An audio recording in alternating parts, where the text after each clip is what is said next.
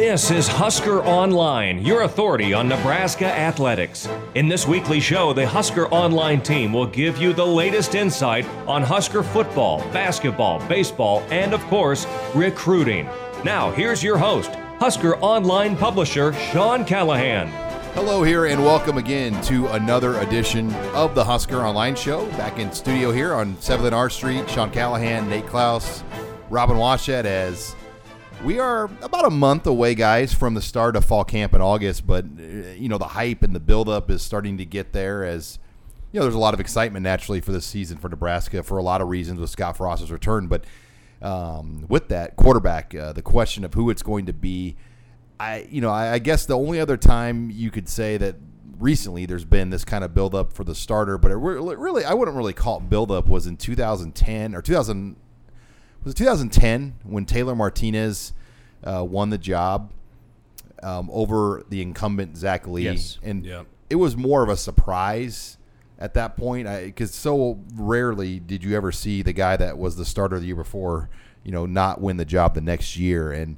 And this is a situation that's much different. You got two a redshirt freshman, a true freshman, Andrew Bunch as well but I, I think it's really trending towards the direction of Adrian Martinez. I mean, the uh, just some of the things that have come out here since spring ball ended, um, and this week, most recently, um, a former San Francisco 49ers uh, scout, uh, John, Eagle, Eagle Scout. Eagle Scout, excuse me, Robin Washut, the Giants fan.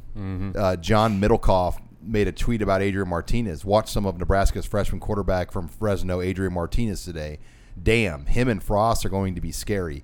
Kid is a baller, Mariota type, can fly and spin it. Robin, your thoughts? Yeah, uh, the that's pretty lofty praise when you, especially when you throw the name Mariota in there. I mean, talking about a Heisman Trophy winner who's a starter in the NFL, and to put that type of expectation on a kid who hasn't played football in a year and has never taken a college snap is a bit lofty. But uh, to that credit, I mean, there's he's not the only guy that said that's that sort of hype. Uh, you know, this is kind of the latest instance of people outside of Nebraska's program, outside of the Nebraska bubble, commenting on Adrian Martinez and what his potential could be. And I think a lot of it has to do with his ability, obviously, but also it's a credit to Scott Frost and their development of quarterbacks and the lineage of players that they've been able to develop over the course of his career, um, you know, both at Oregon and Central Florida and whatnot. So uh, I think it's a combination of factors involved here, um, but maybe more than anything, it's that this Martinez kid is probably the real deal. Uh, we saw a glimpse of it this spring, especially in the spring game. And while, you know, it was kind of a 50 50 split at best to coming out of the spring, I think more and more you're starting to see Adrian, that, that hype train, picking up a lot of steam. And it's still going to be a competition this fall. But uh, I think right now, if I had to pick a starter, the clear answer for me is Adrian Martinez. Well, the, I think the way to look at it, for me at least, the where we're where we stand right now, with about a month before fall camp starts, is okay. If if all things are equal, and you're and you know that this year is is not going to be an easy year for you, and you know you're going to take your lumps. If you're you're kind of building for the future, why why wouldn't you roll with Adrian Martinez? Um, you know, he was your handpicked guy in the last recruiting class. He was the guy that you felt was the best quarterback in the country. Uh, you know, and so I, I think that it, it would make sense for him to, to be the guy and just roll with him from day one. Maybe take some lumps here and there, but um, you, you, we all saw what happened with um, you know with the UCF where where they McKenzie Milton they kind of took their lumps a, as a freshman there. But he then- didn't start week one. Well, he didn't But start he didn't week- have the spring either. yeah, that's the difference. Exactly. Um, but uh, you know, as far as the the the tweet and everything, I, I'm interested to know. You know, did he see some film that that was uh, you know practice film or stuff that's not necessarily public, or is he just making that statement off of um, you know off of his high, you know high school highlight tape plus the the spring game highlights? Um, you know, th- that's the biggest thing for me is I'm kind of curious about you know exactly how the how he came up with that comment, but it's not the first time someone's kind of made the That's the thing. It's not like just some random guy that's saying it's a former NFL scout Yep. who randomly tweeted this, and it's uh, the latest instance of this type of praise being dished out for this kid. Yeah, like congratulations, you're now the number one story in Nebraska with your one tweet. this week. So that's pretty much more. And by the way, we're going to have this conversation about ten more times on the show from now until uh, Labor Day weekend. But um, Nate, when I think about Martinez, I go back to that story. Bob Welton, um, who's no longer here, but he was at Tennessee um, and, and was involved in recruiting Adrian Martinez on the Butch Jones staff. And they were in a meeting room with Peyton Manning, Bob Welton, and Butch, and Adrian Martinez was in there talking football, breaking down film with Peyton Manning. And when Adrian Martinez left that room, uh, Peyton Manning said, "Wow, wow! Like we have to keep this guy at Tennessee." And that story always stuck in my mind. Um, but I still think there's always the fear of handing the keys to a freshman too early. Um, and, and let's be real, Je- Jebby is gonna it's gonna be a battle all the way. It's not it's not a slam dunk. Martinez is gonna be the guy, but I think there are just a lot of things in his favor right now, um, where you just haven't had a situation like this at Nebraska in a long time. No, you really haven't. And uh, I mean, there's been a lot of people who feel like Adrian Martinez is is very very special. Um, you know, and obviously that that staff at Tennessee, where he was previously committed, they felt that way. Uh, Scott Frost and in, in, this staff, they they obviously felt that way way back when, uh, going all the way back to the, to when they were at Central Florida. So, uh, yeah, you're right. I mean, how much praise, how, how how big of expectations can you really heap on a guy before it's it's too much to, to really live up to? I think that's that's the one scary thing for me. Um, we all know the kid's talented. We all know that he's a bright young man. That that he's uh, that he's a very mature kid, super athletic, and, and has all the intangibles. But at what point does it become you know too much? You know, I, I, I, I hesitate to jump fully on that bandwagon and and get on that hype train just because I know it's not really fair to the kid. Well, here's the thing. You're the quarterback at the University of Nebraska. You will be scrutinized and criticized and trashed and thrown in the dumpster after every bad move you make. And so, if he wants to be a player here and be the starting quarterback at a school, uh, at a program like this, you better get used to it. So, I mean, I think that's just kind of the nature of the beast, what like it or not. But uh, what makes this a different situation is the fact that, uh, you know, you talked about how Tennessee was all in on him and Peyton Manning was blown away. I just I look back to when Frost first took this job, and it was in the late stages of recruiting Adrian, and you know he was basically wearing himself down on fumes. Go, going back to Central Florida, they held their bowl press conference down in Orlando. So we flew from Lincoln to Orlando, did the press conference in the morning. They did their practice, and immediately after practice, he flies across the country to Fresno, California. They had a pit stop in Lincoln. yeah, 'cause f- because they had to refuel, and, and uh, does an in-home with Adrian Martinez. They secure the commitment. He flies back, gets back to Orlando after another pit stop in Lincoln. You know, at three o'clock in the morning, and then wakes up the next morning to do practice and is vomiting on the field because he is so exhausted.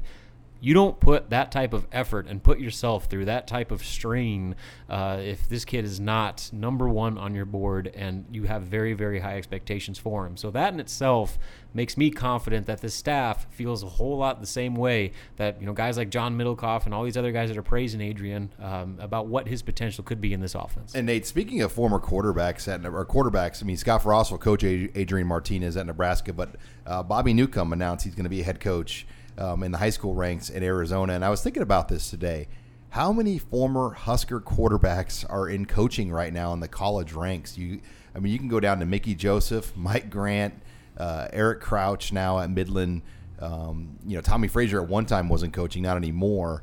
Um, but it's it's amazing. Joe Dailey, Zac Taylor, Yep. um, the amount of former Husker quarterbacks involved in college coaching, and Bobby Newcombe now the latest. Turner Gill. Turner Gill. Yeah, I mean, um, yeah, it's it's pretty fascinating to see, you know, how things have kind of come around for Bobby Newcombe down there because for a long time he wasn't even involved in football, and then he has been, uh, you know, a teacher at Casteel High School and uh, it was an assistant on, on their football team that, that won a state championship last year. And this is a, like a brand new school. I think it's only three or four years old, um, or this will be the fourth year. So this will be the first year uh, heading into this season that that, that uh, you know the incoming freshmen will be graduating. So it's like their first full graduating class.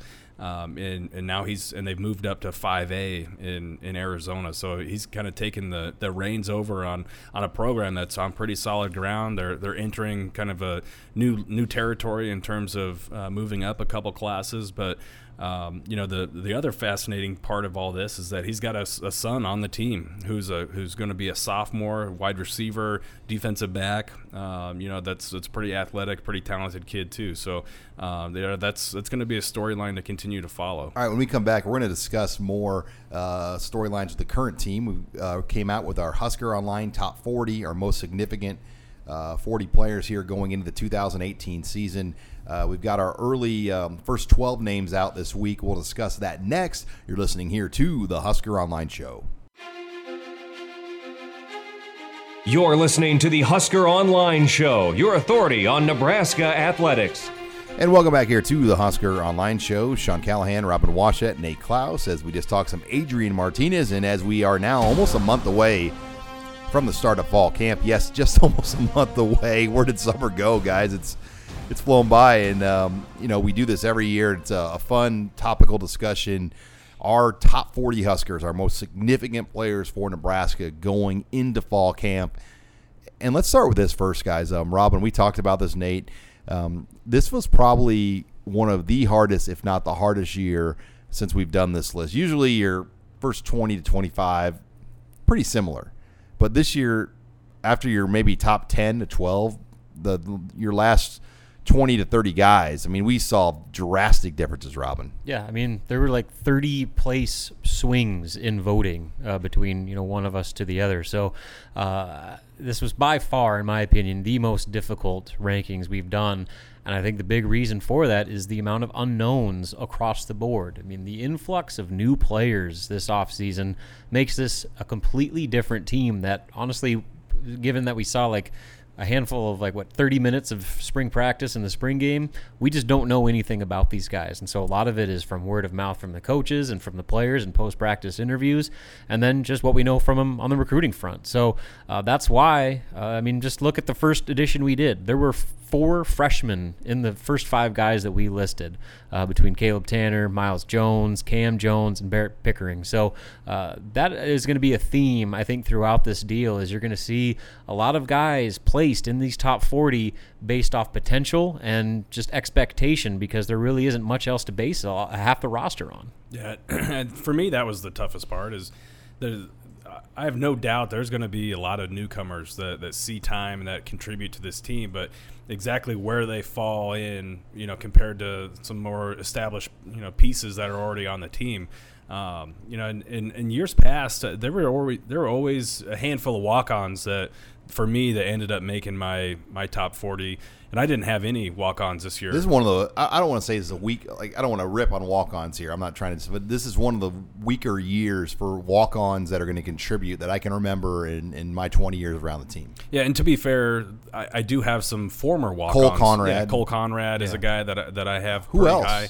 Um, I don't know. Maybe, maybe I think. Conrad. I mean, I'm just trying to think yeah. out loud here. Yeah, um, Wine, Weinmaster would be the special teams guy. He, yeah. He's not on there, but he's up there in that walk on conversation. But uh, looking at the guys that got votes, I mean, that's about it. Yeah. I mean, there's really no every single player uh, that's on there is a scholarship guy outside of, or at least came as a scholarship guy outside of Cole Conrad. Now there are some new freshman walk-ons that are going to make the fall camp roster. I mean, I think Moses Bryant. We, we've kind of heard that yeah. he could he could play as a freshman um, with the new rule of redshirting. But let's get down to the list, guys. Um, starting at 40, I'll just go through these first five because I know we're going to spend like it's going to go. The time's just going to fly yeah. by here, so I'm, I'm just going to lay out the first five guys and then we're going to discuss. Because if if I go one by one, this is going to be a whole show in itself. But Austin Allen at 40, Barrett Pickering the kicker at 39. Austin Allen's a tight end.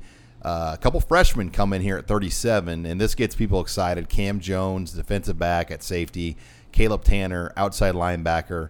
Uh, both of those guys, four stars. Actually, three freshmen in a row. Miles Jones at running back, and that's you know running backs have all played at Nebraska um, as freshmen really since 2002. So it's not a big surprise another freshman running back makes their list. And 35, Boe Wilson, he may or may not be a starter, but you, you think he's going to play. Um, I, I, think I'll start with this, guys. The the trend of the freshmen. Um, I think there's a lot of hype and expectation. Uh, four true freshmen out of these six: um, Barrett Pickering, Cam Jones, Caleb Tanner, Miles Jones. Uh, Husker fans expecting a lot of big things. I'll start with you, our recruiting guy, Nate, on this. Yeah, well, Cam Jones to me w- was my favorite player in the class last year. Um, you know, I felt like he was the guy who could, uh, if anyone could come in and make an immediate impact, it, it would be him um, because he could he could legitimately play on on either side of the football uh, and and be a special teams guy for sure. I mean that that to me that goes without saying. He's he's a legit 6'2", uh, 205, 210 pound athlete uh, that can run and is extremely physical. So to me, I, I, had him ranked pretty high. I think that he's going to be not only play, but I think he's going to play quite a bit and make make a pretty decent contribution. Yeah, Nate, you had him at 28th overall, and uh, Sean, you had him at 34th. I had him at 39th. Uh, I'm high on Caleb Tanner. I think just by out of need for a pass rusher and his ability, I think he has the opportunity to be an instant impact guy. And um, Sean, I remember uh, earlier in our spring recaps, uh, you wrote that Nebraska may not have recruited a pass rusher of Tanner's ability since Randy Gregory. So some lofty praise. Um, I had him at 25th. I was the highest vote. Nate, you didn't have Caleb Tanner. Well, ranked. he was a guy that, uh, for me, I, I'm like, okay, who am I going to drop? Like, I wanted to put him on my top 40, but I couldn't. I couldn't really justify dropping too many other guys. I, I, I think highly of Tanner, and I think he's going to play, but I couldn't really. I don't know. He was one of those guys that was right on the edge for me. Yeah, it's it's tough. Um, you know, it's just not. There's not a lot of slam dunks um, Boe Wilson too is an inter- interesting one because he could be a starter or he could be the, like the sixth man. I mean, I yep. think he's definitely in the top six for sure. It's a mm-hmm. matter of kind of Cole Conrad, Tanner Farmer, yep, how they're going to utilize center. those guys and, and, what they're going to do at the center position. Yep, no doubt. And so, um, jumping ahead to the next group, uh, 34 through 30, Nate, I want to get your opinion on this because Eric Lee came in at 34th, and it was almost solely off your vote. You had him at 25th overall, and I want you to give your you reasoning. that one. Why, why, why you're so high on Eric Lee? For me, Eric Lee has got to be an important part of this defense this year. Um, and, and, if he's not, they're in they're in dire need at that cornerback position. Um, I, I, think that he with with with some different coaching, I, I, still I have faith that Eric Lee can can contribute at a high level. Um, but uh, to me, when I look at the the most important players that are going to be on this team next fall, I think Eric Lee ranks right up there uh, as, as being a guy that that I have, uh, you know as an important guy because if he does not perform mm-hmm. very well, this defense takes a major hit, and they're going to have to probably reshuffle some some you know some pieces there, uh, or you're going to have to rely on on a complete newcomer like a Will Jackson or somebody uh, to to go ahead and, and step in and, and take over at that spot. So to me, Eric Lee is vitally important to this defense, and that's why I ranked him so high. All right, who else did you have on that, Robin? Again, uh, in that next group, uh, J- Jaron Woodyard, he was an interesting guy. Uh, we all ranked him. The only person that didn't rank him was Mike. I had him highest at 24th overall, uh, and I just think that he's got an opportunity to be an instant impact guy. He fits exactly what they want at receiver with his speed. Obviously, run a 10.68 in the 100 meters, um, you know, a 21.5 and the 200. So he's got track level speed. Fits exactly what they want in that speedster, you know, fast mold of wide receiver. But um, Tre Bryant at number 32. This was an interesting guy too because I don't think any of us really knew exactly where to rank him yeah. because if he's healthy, he is way up the board. Guy, he's a yeah, yeah, he's a top 10 guy, but the highest vote he got, Sean, was from you at 28th overall. Um, Greg and I had the lowest vote at 37th. So Sean, talk about Tre Bryant and why he's kind of in that no man's land of not well, knowing what to expect. I look at 6 quarters of football, he had 300 yards rushing and that still was almost better than what Devine Ozigbo and Mikael Wilbon did a year ago. So we know what he is when he's healthy. Um, unfortunately, he hasn't been healthy, and he's trying to get back. Um, so I, I, I, gave him the benefit of the doubt based on what he did and hopefully the rehab. But I still think Greg Bell is the best back on this roster right now. Um, and I think Mikael Wilbon is going to have a role. I don't really see Ozigbo being a factor, maybe in situationally. Um, but yeah, Tre Bryant is such an X factor. Um, and how they handle that, how they use that, and, and, and what they do. And I think we're going to know, guys, immediately within the first two weeks of fall camp if he's going to be a guy or not. I, I, mean, I, I, I think it's going to be that obvious because you really can't just keep trying him. You're going to have to say, all right, this is what he looks like in camp. We're going to roll with him or not. And, and, and it's going to be a tough decision, I think, for the staff uh, to, to really look at what they have because they you know, I, I, think they want to keep getting Greg Bell reps too. Mm-hmm. And so we've seen encouraging videos from Trey. I mean, just doing workouts on his own. Uh, knee looks to be in pretty good shape, but the reality is he hasn't played a live snap of football in a long, long time. Basically, since the third quarter of Oregon game last year. So uh, there's a lot to be determined about where that knee injury is and how long it's going to plague him, and it could potentially impact the rest of his career. All right. Well, uh, next week I promise we're going to talk more about the, the ranking list, and I, I forgot how fun this is as we, we get near fall camp just to kind of look at the roster where they're at and so many new faces. So this is going to be a fun series. Make sure you log on to HuskerOnline.com as we've got two more weeks of the top 40 to run, and um, our first series. Um, is also online here. You can find that on Husker Online. All right, when we come back, uh, I caught up with Rivals.com's Mike Farrell at the Five Star Challenge in Atlanta. He talked recruiting, but mainly we talked a lot about Scott Frost and his thoughts about what to expect from the Huskers here in 2018. That's next. You're listening here to the Husker Online Show. You're listening to the Husker Online Show, your authority on Nebraska athletics. And we're back here on the Husker Online Show. Sean Callahan, as I'm in Atlanta for the Rivals.com convention, the Five Star Challenge as well. And I'm pleased to bring in a, a good friend of the Red Sea Scroll message board community. Those are my uh, buddies. Mike Farrell, uh, national recruiting analyst for Rivals.com. Mike, how you doing? Good. I'm doing really good.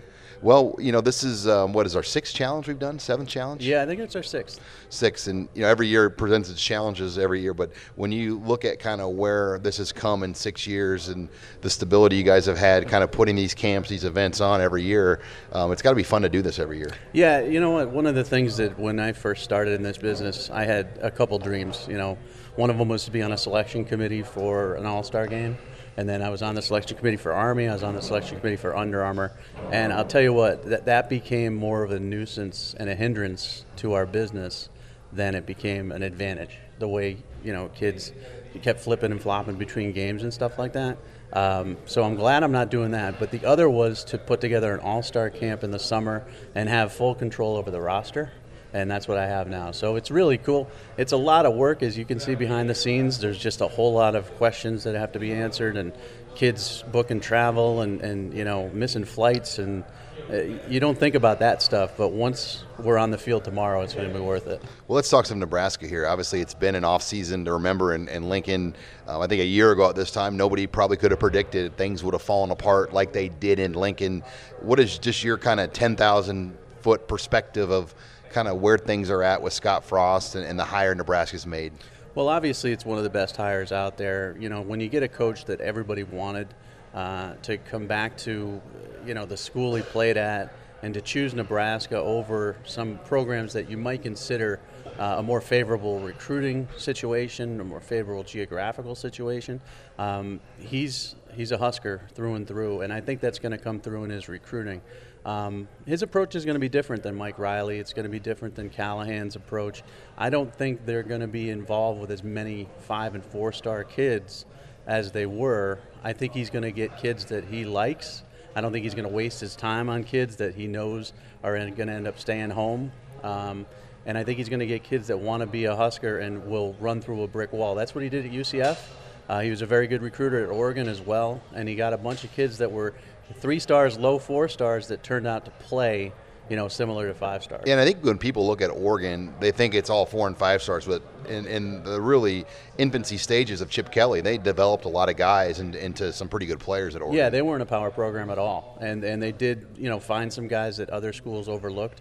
You know, the kids in California that USC didn't want or UCLA didn't want, they brought them up there, they developed them, um, and obviously at UC, UCF, you know, you're, you're in Florida. That's a great recruiting advantage, but you're, you know, you're fourth or fifth on the list, maybe eighth on the list. You know, when kids are looking at Georgia and Alabama and Auburn and some other schools. So you've got to be able to evaluate talent properly and develop talent properly.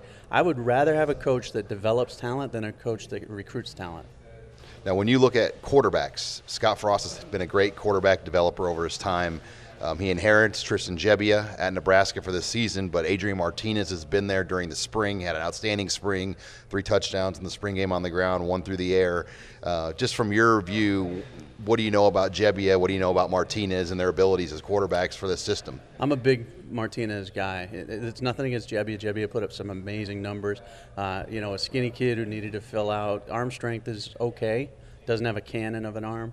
Uh, Martinez has that it factor to me. When I saw him at Under Armour, um, you know, he, he, was thrown into a situation where he was on uh, not a great team without a great offensive line, and he was extending the play and continually. Uh, his first series in the Under Armour game wasn't a great one, but th- after that he got settled. Um, I think he's going to be a star there. You know, this is nothing against Gebbia. Gebbia's got the experience, obviously, and he's been there longer. But Martinez is the kid I think that fits Scott Frost's system and what he wants to do at quarterback. We're talking with Mike Farrell here on the Husker Online show. Um, and, and freshman quarterbacks, true freshman quarterbacks, it's becoming as common as anything now. We, have seen it almost everywhere. Yeah, and it's these kids are so mature. They're so ready. You know, they get on campus early, so they get to acclimate to the to the college lifestyle. They get to learn the playbook early. Um, you know, I don't think by game three of your freshman year as a quarterback, you're not a freshman anymore. We saw what Jake Fromm did last year with Georgia you know, you can have a guy like that come in. Even Jacob Eason, who transferred out and got beat out by Jake Fromm, had a good freshman year. Um, you know, so more and more you're starting to see these true freshmen come in here with the maturity to make an impact. I think I think Martinez can do that. I'm, I'm not saying that the job is his or that he's going to be the guy, but I think Nebraska fans are going to be really happy with uh, with him and and the, the fact that they were able to flip them. When you look at the Big Ten, too, overall, the, this league has improved immensely. The money obviously has made a difference, but there just really aren't that many weak links in this conference when you look at it now, top to bottom. Well, Urban Meyer came to the conference and recruiting bar was raised, and everybody has to step up to that. And you've seen some schools do it. Penn State's been doing a great job recruiting, and James Franklin's a terrific recruiter. You know, Michigan here and there with Jim Harbaugh. You know, those are the ones you hear about. But when you talk about the West, you know, you got to get through Wisconsin. Uh, Nebraska has a, a, a, heck of a job ahead of them. I mean, when you go winless in the Big Ten, um, you're rebuilding but they got the right coach for that situation. They got a guy who's going to develop hard nosed players. They're going to play physical. Uh, they're going to put together an offense that's really hard to handle. Uh, I don't think you can have an expectation that they're going to win the West or be competitive in the West right away. Uh, but I think in two or three years, I think they've got the right coach for you know a run at that West title, and and the balance of power could eventually shift from the east to the west because there's some very good teams in the west. Yeah, how does Wisconsin do it? I mean, you study the numbers, the recruiting classes, uh, but you look at Wisconsin year after year, multiple NFL draft picks, and very few of these guys are, are four-star guys. Yeah, it's it's part of it's geography. You know, a lot of these guys come from Wisconsin or come from you know areas that we don't get to see them very often. I feel like Wisconsin is one of the more under-evaluated it's states. Like if, if we went through there and just did a full audit of every high school, we'd probably find a lot of guys. Yeah, no doubt, and you find a lot of guys that end up going to other places. I mean, uh, you know, uh, I think. Uh, Trae Waynes was it who went to Michigan State was from Wisconsin and ended up being a first rounder. Some kids that, that even Wisconsin doesn't decide to go on become good players. Um, it's just hard to get there as a recruiter. It's hard to get there as an evaluator. Uh, there are no real camps in Wisconsin other than their elite summer camps, and um, I think a lot of people, you know, underestimate the value of the Wisconsin football player and their system. Their system is simple. Their system on offense hasn't changed for what that's why Gary Anderson's not there. 20, he tried to change it. Yeah, and it didn't work. and their defensive scheme is also very simplistic. It's it's it's not that um, you know it's not that hard to pick up. So you fit the the right guys in the right places. You keep the same scheme for a long time. You're going to be successful. So they're they're kind of fun to watch, um, and it's going to be interesting because their recruiting has sort of taken a next level uh, approach. They're going to finish probably in the top 25, and they rarely do. So I think Wisconsin is going to be a formidable team to get. They're past. getting good quarterbacks too every they year. They got Graham Mertz this year, and he could be the best one in this class. We don't know. I mean, we don't know who the best one in this class is. The 2019 quarterback class is not that good. So when you see all these schools come after a kid like that and try to flip him, you know people are desperate for quarterbacks, and uh, they got a good one. So Wisconsin is definitely going to be the team you have to get past in the West, I think, for the foreseeable and future. Speaking of quarterbacks from Nebraska, McCaffrey is their commit now, right? Um, and you know, very familiar with the name, the family. Um, kid didn't play quarterback last year because they had another quarterback went to Colorado. Um, so it's it's an intriguing guy to follow. He'll be an intriguing guy to follow this year, just because he didn't even have a year, a full season under center, and this will be really his only true season as a starting quarterback. Yeah, that's an interesting family. I mean, there's only one Christian. The, the brothers are not like him. The one at Michigan hasn't. I no, mean, hasn't. No. hasn't he's got, not that level of talent. Um, and and Nebraska's not getting that level of talent. So when you when you hear the name McCaffrey, you know, don't go crazy and think you're getting Christian McCaffrey. But what you're getting is you're getting a, a kid who knows how to handle himself, a kid who plays against great competition in, in his own family, uh, much less, you know, his high school level of competition, and a kid that's going to know how to compete and what it takes to get there, and, and, and has a work ethic that you won't believe. That's the one thing the McCaffreys have, all of them. Christian has the, the talent above and beyond anybody else in that family. uh, except for his dad, maybe. Um, but the work ethic is there, and that's that comes from their father. Well, he's not going to come in expecting to beat out Adrian Martinez. No. He's going to probably be content with the red shirt and developing. He's a developmental quarterback, and he's a guy that if you get you know a two-year starter out of him, then you're happy. And then lastly, I want to ask you about that red shirt rule, um, the, the new rule that passed where you can play four games now and still red shirt.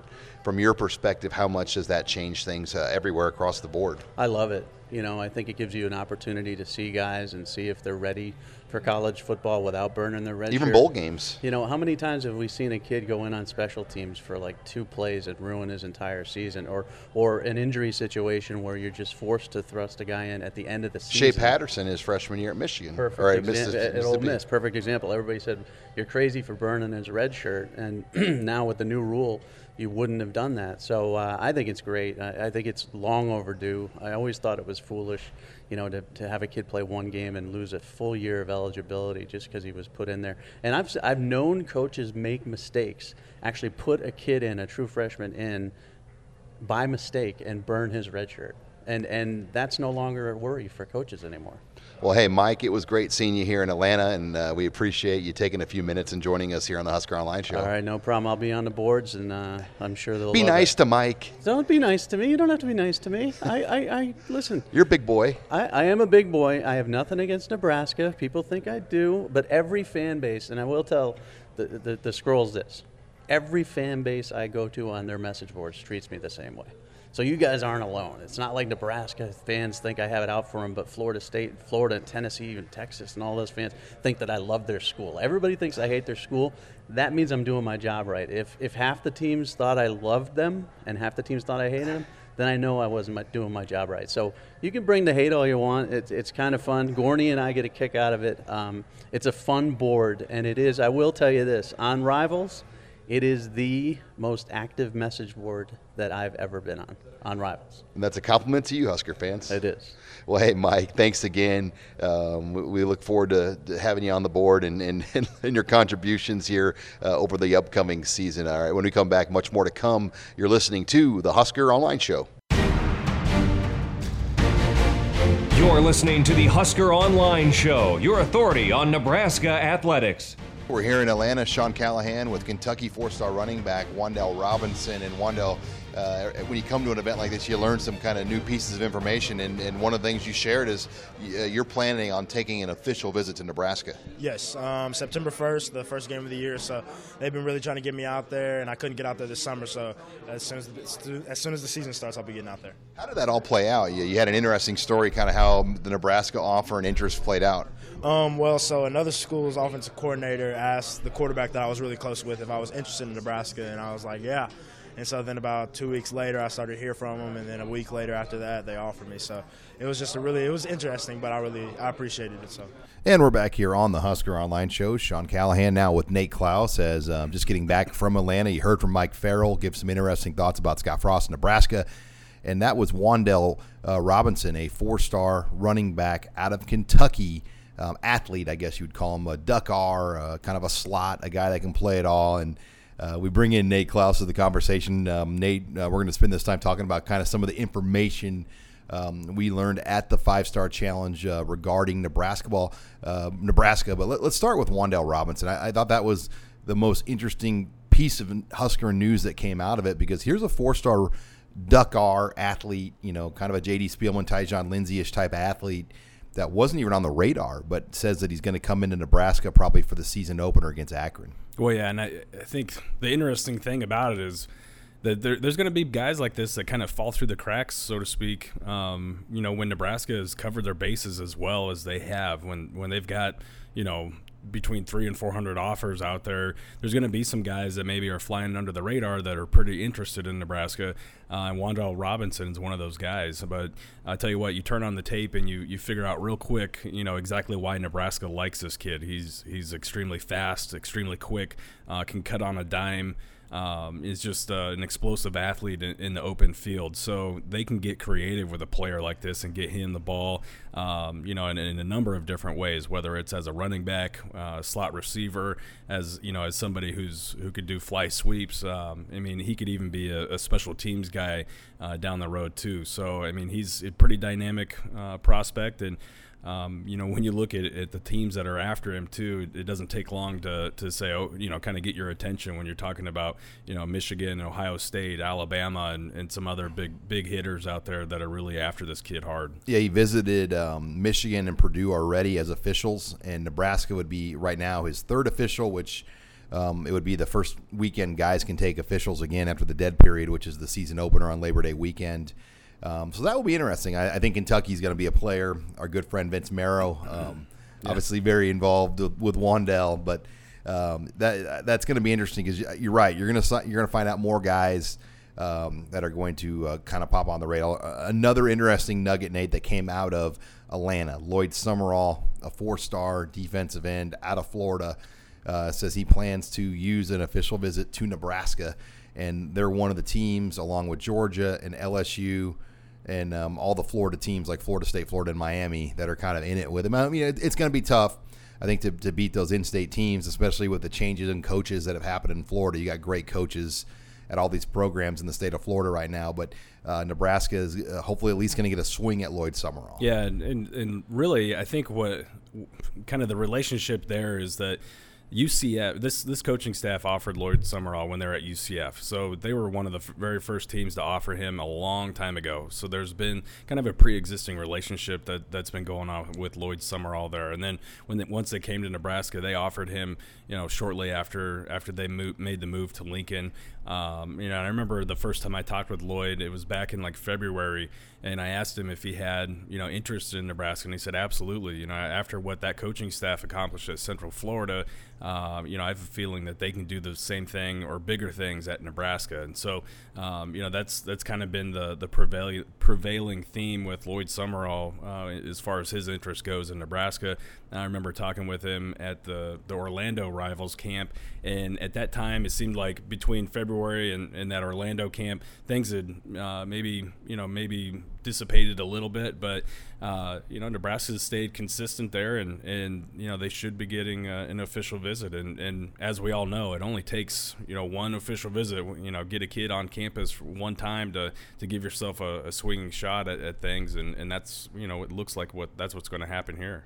Sean Callahan, Nate Clouse. We're talking uh, recruiting storylines that came out of the five star challenge uh, that took place in Atlanta at Mercedes Benz Stadium. And no Husker commits there, but plenty of uh, storylines. And another one, Nate, and we talk about St. Louis recruiting a lot on the show. Uh, you and I have been banging the St. Louis drum now for five or six years. Um, in fact, somebody told me this from Rivals that they've done a study of teams that have come in and made the most offers to St. Louis, and Nebraska was like by far the most. So they've tried and they're still trying to crack that nut. Well, two guys that were late add-ons from Cardinal Ritter in St. Louis, uh, wide receiver Jameson Williams, who just visited Ohio State as an official, and then Cam Coleman, who left IMG Academy. He's now going to Cardinal Ritter um, this this upcoming year, uh, transferring there from IMG Academy. Those two guys, um, uh, I said Ritter. Is it Ritter? Yeah, Cardinal Ritter. Uh, both, both those guys um, still on the radar for Nebraska. I think the biggest thing is can they get him on campus, and and that's what we don't know. And it seems like. Uh, from my conversations, Jameson Williams would be the one that maybe they want more right now. And Cam Coleman, I think a lot of people are t- taking more of a wait and see um, because he, he didn't really perform very well, as you mentioned to me earlier at IMG Academy. Yeah, he's you know he's an interesting story because as a as a freshman and and as a sophomore, um, or actually, I think just as a freshman, at, at, uh, and he's a four star. I mean, yeah. it's not like he's like underrated. yeah, anything. exactly. Um, in St. Louis, you know, he, he, he helped lead his team to I think an appearance in the state finals along with Kyren Williams. They were on the same team as as freshmen in high school, and then he ended up uh, transferring to IMG Academy. Um, you know, and, and with all the great players at IMG Academy, for for a sophomore to transfer out there, uh, you know, he, he didn't see a whole lot of time, and, and even last year didn't see a ton of action at the varsity level. I think he only had you know right around seven catches or so on the season. Uh, nothing um, you know, not didn't have a whole lot of tape to, to put together. So, um, you know, he's maintained a high profile, but hasn't put a ton on film. And, and I think that's part of the reason why a lot of schools are, kind of taking a wait and see approach there. He has a lot of offers, obviously. Um, you know, he picked up the Nebraska offer from the previous coaching staff. I'm not sure how much this coaching staff has has you know been extremely active in, in terms of his recruitment. Uh, we know Kenny Wilhite has, has maintained a relationship with him. Um, being a St. Louis guy, being on Nebraska's staff, uh, you know, through the transition and everything. But so that'll be interesting to see where things go with Cam Williams. But uh, Jameson Williams is, or Cam Coleman, sorry, but Jameson Williams uh, is, is, definitely a kid that, that the staff seems to be all in on. Uh, Troy Walters has been recruiting him hard. Um, you know, and, and they're going to be in line. He, they recently just made uh, the, the, cut on his top five, and, and they're going to be in line to, to get an official visit out of him. And uh, not it's not going to be easy. Uh, I mean, he's he's you know Nebraska's in there with some heavy hitters once again, but uh, again, you know, get a, get a kid on campus, and you never know what can happen.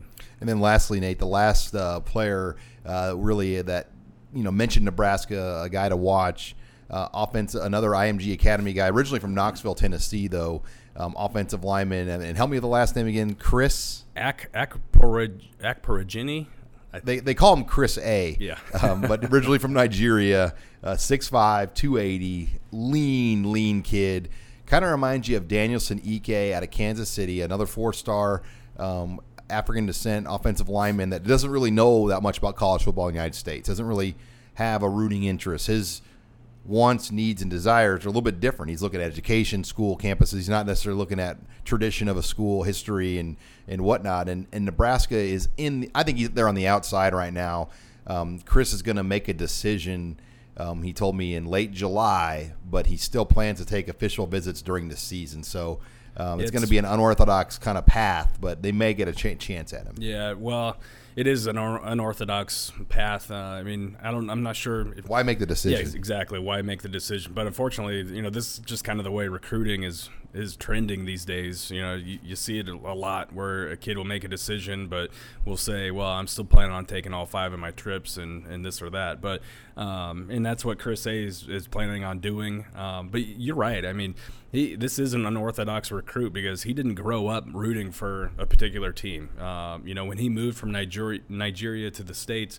Uh, he was in Knoxville, so obviously he knows about Tennessee, but I don't know that he's necessarily, you know, locked in on, on being a volunteer. Uh, you know, and, and I think that um, again, getting getting a kid like this on campus, being able to show him um, your your academic support, your life skills program, everything that you could do for him as a student athlete um, off the football field, I, I think is important. Um, you know, just like we, what we've seen with Danielson Ike, uh, he's very, very, you know, paying paying close attention to uh, to the academic side of things and, and kind of wanting to wanting to know. He's considering South Dakota State still. Yeah, exactly. I mean, you know? and he's got major. he's got an Alabama offer, and yeah. he still talks about South Dakota State as an option. Yeah. So I mean, yeah, you, are talking about some some uh, some recruits that, that go about the process completely different because their wants and needs are are different than most other guys. So um, you know, it'll be interesting to see what happens, but he's definitely planning on taking that official in the fall. All right, when we come back, we're going to ship back to Lincoln as Nebraska held their final Friday Night Lights camp. They're in the dead period right now.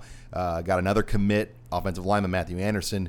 Uh, we'll discuss all of that next here in our final segment. You're listening here to the Husker Online Show. You're listening to the Husker Online Show, your authority on Nebraska athletics. Final segment here of the Husker Online Show. Sean Callahan, Nate Clouse, continuing our recruiting discussion. And Nate, Nebraska held their final Friday Night Lights camp here last week as um, kind of the end of what's been a run of you know a lot of recruiting from the spring game uh, to the May Eval to countless unofficial visitors on campus in June, uh, Friday Night Light camps, satellite camps galore. Um, I guess just your final thoughts on what you saw uh, for Nebraska on this final Friday Night Lights camp. Well, I, I think you've got to start with the commitments first of all. Um, you know, and, and, especially Ethan Piper. I, I, think Ethan Piper is a guy way under the radar. Yeah, you know that doesn't get talked about a whole lot. Um, you know, you know Garrett Snodgrass and, and, Garrett Nelson, as far as the in-state guys go, I think grab a lot of the headlines, a lot of the attention, and deservedly so. I mean, these are two guys. You know, Snodgrass won a state championship in football and basketball. Uh, Nelson won one in, in wrestling. I mean, uh, they're two really impressive kids, but um, you know, Piper, you know, won a state championship in football, um, and at at 279 pounds, he ran a 4.8 at the camp. 31 inch vertical. 31 inch vertical. I mean, holy cow! This kid is athletic. Uh, That's NFL combine type stuff yeah. right there. I mean, he's a big, strong athlete. Um, and and I think if if uh, you know if he wasn't an in-state guy and and you know didn't commit early to anyone, I think he's a guy that, that probably would have blown up uh, later on down the road and, and gained a, a, ton more offers. Uh, I mean, obviously he had two big ones in Nebraska and Iowa, and the Hawkeyes were pushing real hard for him. But um, you know, so I think you, you have to tip your hat to, to Ethan Piper and the other commits for for working out first of all because these guys didn't have anything to prove to anybody. They didn't have to go out there and compete, uh, but they're they're always looking to get better. And, and uh, you know, I like the fact that uh, you know, they're not afraid to go out there and and and you know work and, and compete against other guys. Um, you know, another another big takeaway of mine was Tyler Miller, the 2020 offensive lineman out of uh, Jefferson, Iowa, Greene County High School. Uh, I mean, this kid is. A, I think he'd be a four star when he's it's all a legitimate giant. I mean, he's he's all of six eight, probably pushing six foot nine. Uh, big, long, tall athlete. You can tell he's a basketball player. Has he's got terrific feet for a big, tall guy. Um, you know, to be able to move like that and, and bend like that, you just don't see that very often out of guys that are that are that tall. Uh, you know, the the coordination there is, is usually you know lacking. Uh, they look kind of clumsy, but but not Tyler Miller. Um, and he's got a little bit of a mean streak to him. I, I think the thing I like the most about him is as the night progressed, he just kept getting better and better, and they were putting the best defensive lineman on him each and every rep. Uh, I mean, he was going against Ethan Piper, he was going against Caden Johnson out of Wahoo Neumann, he was going against Aiden Colin, uh, the, the, defensive end out of Colorado, who I thought also had a, a pretty impressive camp. So, um, you know, I, I, think that Tyler Miller obviously already had an offer from Nebraska. Um, but I guarantee you that he went up their wish list uh, after after Friday night. You know, given what he was able to perform uh, and, and, do at the camp. I got to ask you, Nate, about quarterback Roman Purcell because they've already got their 2019 quarterback, um, so they're on to 20. And man, there are a lot of names that are emerging as their kind of 2020 key quarterback targets, and Purcell's another. Yeah, Purcell was by far and away the best quarterback at the camp, um, and this is actually the second time I've been able to see him uh, in the month of June. I saw him at the St. Louis Mega Camp, and he was really, really impressive that day. Uh, he worked out both sessions uh, on that Saturday, and actually he worked out in front of Nebraska. Uh, and, and Troy Walters saw him at that St. Louis camp Nebraska then uh, saw him again at the USC Rising Stars camp and said, "Kid gets around." Yeah, there, he's been to probably 15 camps this summer at least. Um, and and then when they saw him at the Rising Stars camp, they're like, okay, now you have to go to our Friday Night Lights camp. They they talked to him a little bit about it in St. Louis, but after the the USC camp, they they really told him that that he had to get to Lincoln, and so he did he showed up and was the best quarterback there. Um, you know, and, and I think that he's squarely on the radar. Uh, I think Logan Smothers, though, is the guy that, that Nebraska probably has at the top of their wish list right now. Um, you know, and they were the first big time offer to come in for Logan Smothers. Uh, you know, and he, he came in for a visit early on in, in, June, and that trip went extremely well. In fact, he was he told me he was thinking about committing on that visit, but decided to hold off. He, he went uh, and took a couple other trips and visits to uh, to like Mississippi State, I think, um, Auburn, Alabama.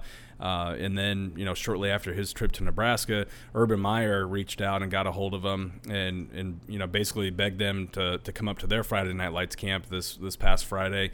Uh, and he did he did outstanding at their camp. Uh, you know, went on the whole unofficial visit and did the tour and met with the coaches, this and that, and you know, tried on the gear and took all the pictures and all that. And um, you know, Ohio State told him, "Hey, look." Uh, we, we're not going to offer yet, but but we're real close, and we're keeping a very close eye on you. And so I think that has kind of pushed his timeline back a little bit. But but you're right. I, I think that uh, there are a couple names that have emerged. Smothers is probably right at the top, and, and I think that Purcell is not too far away. Garcia. Um, well, Garcia is a 2021. Uh, he's the the Husker legacy. Randy Garcia is, and he's blowing up. He's blown up too. Uh, I mean, he's added he's added about six or seven new offers here recently. Um, three or four from the SEC. Uh, you know, he's added uh, three or four from the from the Pac-12. Uh, yeah, and he's really really blown up. And you know, he's a guy that I think you know he early when Nebraska first offered in May. Uh, you know, he talked about trying to get up to Nebraska for a visit in June and, and wanted to get back to Lincoln. And um, you know, and then all this attention came about. And I think that you know, last time I talked with him, he said, "Well, I'm, I'm pretty much done with visits. I'm done with, with going to camps. I've accomplished what I wanted to accomplish." It's never that easy, though. Yeah, it's yeah. never that easy. Yeah. So, um, you know, and he said, "Now I'm just folks turning my focus to uh, to my team and his Narbonne team that out there in, in Harbor City, California. They're they are loaded. Uh, so they're they're going to be." Uh, a tough team out there on the West Coast, uh, probably one of the best teams in the state of California this year. So he does have a lot on his plate in terms of that. But um, you know, yeah, Nebraska's got a lot of competition now for for for a legacy recruit in, in uh, Jake Garcia. And Nate, back back to Friday Night Lights. I mean, I, I, this has been a discussion I know on our board, and you know, comparing this year's camp to last year's, and year three of Mike Riley, kind of building it up. They had a lot of guys there. I'll say this: I, I felt like there were a lot of guys that you kind of knew were long shots for Nebraska, but they came to Lincoln. They put on a hell of a show. They got a lot of Twitter followers, a lot of fan love. Um, this year didn't obviously have the bookies and the, the big five star, four star guys that were in attendance, but I felt like it was more of like a realistic base of guys where Nebraska was going to get some of these. Where I don't know if that was always the case. Uh, you can say what you want. I, Micah Parsons was never coming to Nebraska. No, Micah Parsons was never coming to Nebraska. But it was great he was on campus. But yeah, it is. You can't you can't knock it. No, absolutely. Um, I mean, at all. But I'm not going to knock this year's camp either because I think year one of Mike Riley was pretty similar to year one of Scott Frost's Friday Night Lights. Camps. Absolutely, uh, and that's and that's my whole takeaway. And I will never knock Mike Riley and that staff for for getting some of the big name guys that they got on campus because. Because I mean, the bottom line is you have to get them on campus to even have a shot with them. So they, they, they got a shot on all yeah, those guys. and they got they got a lot of big time guys on campus. They didn't necessarily close on all of them, uh, but I mean, to even be in the in the conversation, you have to at least get him on campus. So kudos to, to Mike Riley and that staff for, for doing that. Um, now, and I do think that we're going to see this camp evolve a lot from year one to year two, and, and probably and see it evolve a lot from year two to, to year three. I mean, when when you look at the the Friday Night Lights camp under Mike Riley last year and all the big time names that were there, that was two or three years in the making uh, in a lot of cases with a lot of those big time guys. So I, I think that eventually we're going to see this camp, probably see this staff tweak things and and probably try to piggyback it more off of uh, a recruiting event like the barbecue that we saw in the second Friday Night Lights. I think that was important. Uh, that was, you know, very, I think, a smart move for for this staff to, to try and have some sort of a recruiting event tied with the Friday Night Lights deal. Um, and and they're going to change. They're going to make some big changes, I think, um, from year one to year two, and and we're going to see this, uh, you know, the whole kind of complexity of, of, the camp change quite a bit uh, going down the road. All right, and Nate, as we wrap it up, Nebraska got another commit. Offensive lineman Matthew Anderson uh, kind of fits the style of lineman they want. They're not necessarily sure everybody wants that finished product guy, but there's probably 15 or 20 of those kids in the country. They're finding that 6'5", 6'6 kid that's 250, 260 with a flats, kind of like a Ethan Piper, a guy Piper that's lean and strong that they can build up the right way. And it looks like Matthew Anderson's that kind of prospect. Yeah, I mean there are very few ready-made offensive tackles out there, and, and the ones that are out there have offers from basically everybody in the country. And so, um, you know, it, when you're recruiting the tackle position, sometimes you have to do you have to project some guys. When Frost has time, yeah, he's got time. Mike Riley and guys like that knew that they had a gun to their head. Yep. They, they didn't have time. They, they were like, no matter what, we're going to have six or seven years. I think most people say Frost is going to get as much time as he wants because this has to work for Nebraska. Yeah, there's no doubt about that. And so I think that does change your approach a little bit. But i will tell you this: I'm a huge fan of Matthew Anderson. I think that he's going to be a big time player at Nebraska. Uh, and it's a it's a fascinating story because this is a guy that was a, a tight end uh, during his, his, I mean, coming up through youth football and, and all the way up until last year he played tight end. Well, they had a need at offensive tackle, so they moved him from tight end to offensive tackle, and that's where he played at about 225, 230 pounds as a junior. Played offensive tackle and just decided that he loved it. You know, he loved being able to to be aggressive out on the football field and knock guys down and, and beat, basically beat people up. And um, you know, so he's a big athlete out there. And well, now he's 250 pounds. Uh, like you said, flat stomach, big, long, lean, athletic kid.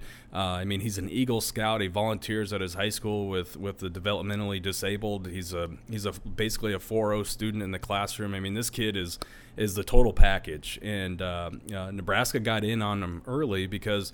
Uh, once again, Ryan Held, who who's got some connections, basically seemingly everywhere. Surprise, surprise. Yeah, surprise, surprise.